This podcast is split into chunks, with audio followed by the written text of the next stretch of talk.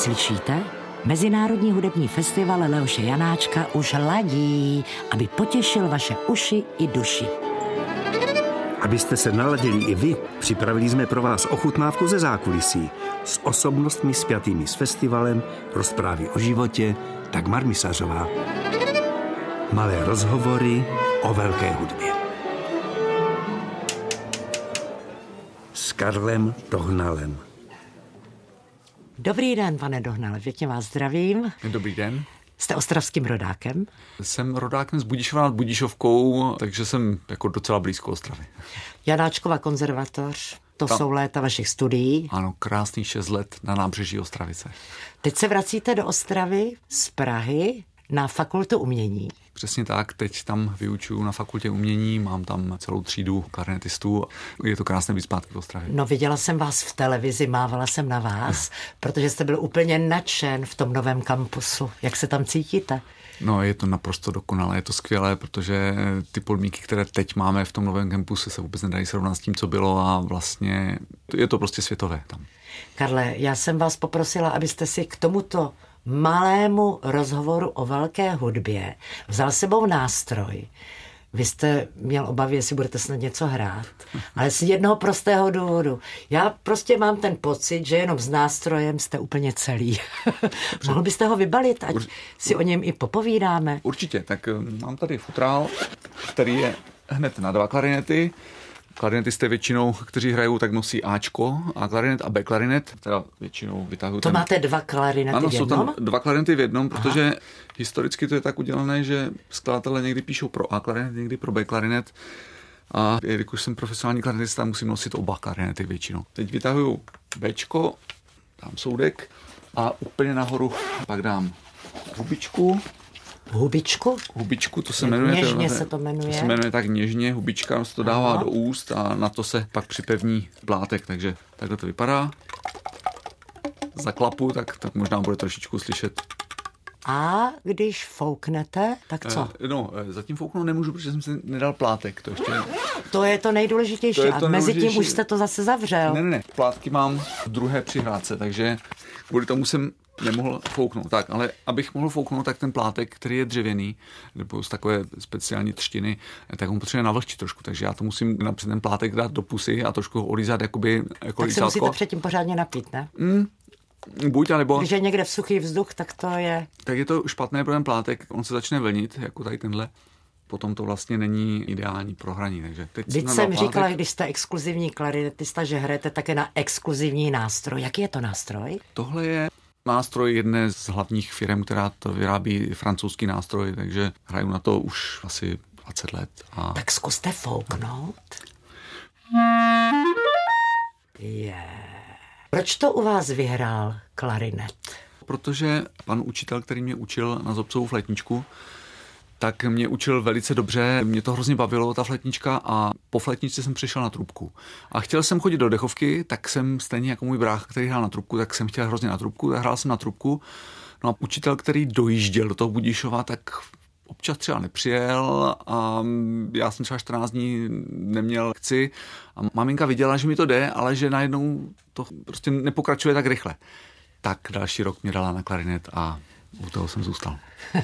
Klarinet se zkrátka dobře stal vaším osudem. Cestujete s ním po celém světě a co mně se líbí, také se převlékáte do různých kostýmů a dokazujete studentům, mladým lidem, vlastně úplně všem, že vážná hudba není vždycky vážná. Úplně přesně. To mám právě na té hudbě rád, že můžeme ji brát jako vážnou hudbu, ale velice nevážně. A jedno z těch představení, o kterém mluvíte, tak to je vlastně Harlequin, kdy stvárňuji v kostýmu Harlekína, mám na sobě make-up eh, takový. A to si připravíte sám? To, to, se, to, se sám, to se sám jako Aha. připravuju. Smějete no, se jako had? No, eh, tančíte uh, také? Tančím mu toho, dělám mu to pantomimu, skáču, válím se a po vám zemi. choreografii? Když to začalo, tak jsem spolu s Ninou Hlavou, to byla moje spolužačka normálního divadla z Hamu, tak tam mi pomohla s takovým základním naučením takového pohybu, jak se vlastně má pohybovat harlekín, jak má dávat nohy, jak má pokrčovat kolena a tak dále. A vlastně na základě těchto pokynů jsem si pak postavil tu choreografii toho představení sám a dneska jsem to odehrál už 74krát. Naposledy to bylo v Mexico City na podzim, takové exotické místo, ale je to opravdu jako krásné představení, které mám hrozně rád a strašně se vždycky těším, že to můžu zase zahrát. Karle, míváte někdy noční můry před koncertem nebo před cestou na koncert, že něco zapomenete?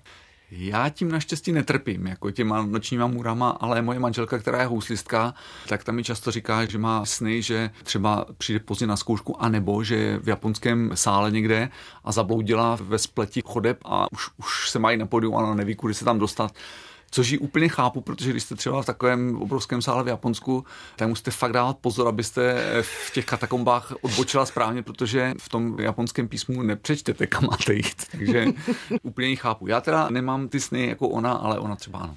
A stalo se vám, že jste někdy něco zapomněl?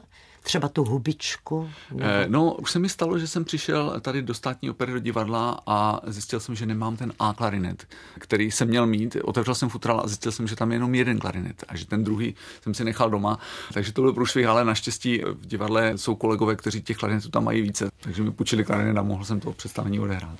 Když jsme se domluvali na tomto malém rozhovoru o velké hudbě, tak jste pravil, že se musíte ještě s paní domluvit na předávání dítěte. Jak velké je vaše dítě? Eh, no, eh, tak moje druhá dcera má sedm let a ještě ji nechceme nechávat samotnou doma, to je ještě brzo. Tak Čili počkat. máte dvě dcery? Máme dvě dcery. Musel jsem počkat, až buď starší dcera, která je 19, přijde ze školy a vystřídá mě, anebo manželka. Dneska přišla dcera dřív, manželka zrovna byla na cestě domů, když už jsem odcházel jsem za vama. Tak to chodí v muzikantských rodinách. Hrají na nějaký nástroj? Uh, ano, starší dcera hraje na lesní roh a bere to vážně, opravdu cvičí a ta mladší, to je sedm a ta zbožňuje klavír, ale to slovo zbožňuje možná ještě nevystihuje tu její vášeň, proto ta je, ta je úplně zblázněná do toho nástroje a prostě sama si hraje, sama cvičí a samozřejmě s maminkou cvičí a když chce cvičit tak s maminkou, tak mami, pojď už cvičit, pojď, jako já už Honí rád, k tomu klavíru. Honí k tomu klavíru, což teda je dost zvláštní u, u, u dětí. Ale to vám přeju. Na letošním ročníku Mezinárodního hudebního festivalu Leoše Janáčka v Ostravě se představíte v Brickhouseu. Všichni se těší na ten koncert s vámi a vaším A i B klarinetem. Říkám to dobře? Ne, teď jsem to spletla. Já myslím, že bude jen B klarinet. To bude jenom B klarinet, protože vy tam provedete mimo jiné také světovou premiéru paní skladatelky Silvy Smejkalové. Ano, je to skladba, kterou napsala speciálně pro mě a pro příležitost tohohle festivalu. A zrovna dneska, eh, až skončí rozhovor a ona bude vlastně taky, myslím, dělat rozhovor, tak jsme domluvili, že se sejdeme a probereme jednotlivé věci blíže, protože zatím jsem od ní dostal noty, abych se na to trošku podíval, zjistil co a jak. A teď to budeme probírat a budeme možná třeba vymýšlet, co by bylo lepší, nebo co by se dalo ještě vymyslet něco jiného. Týká se to třeba speciálních technik, které tam jsou třeba multifonik, to jsou takové více zvuky, které znějí nějak takhle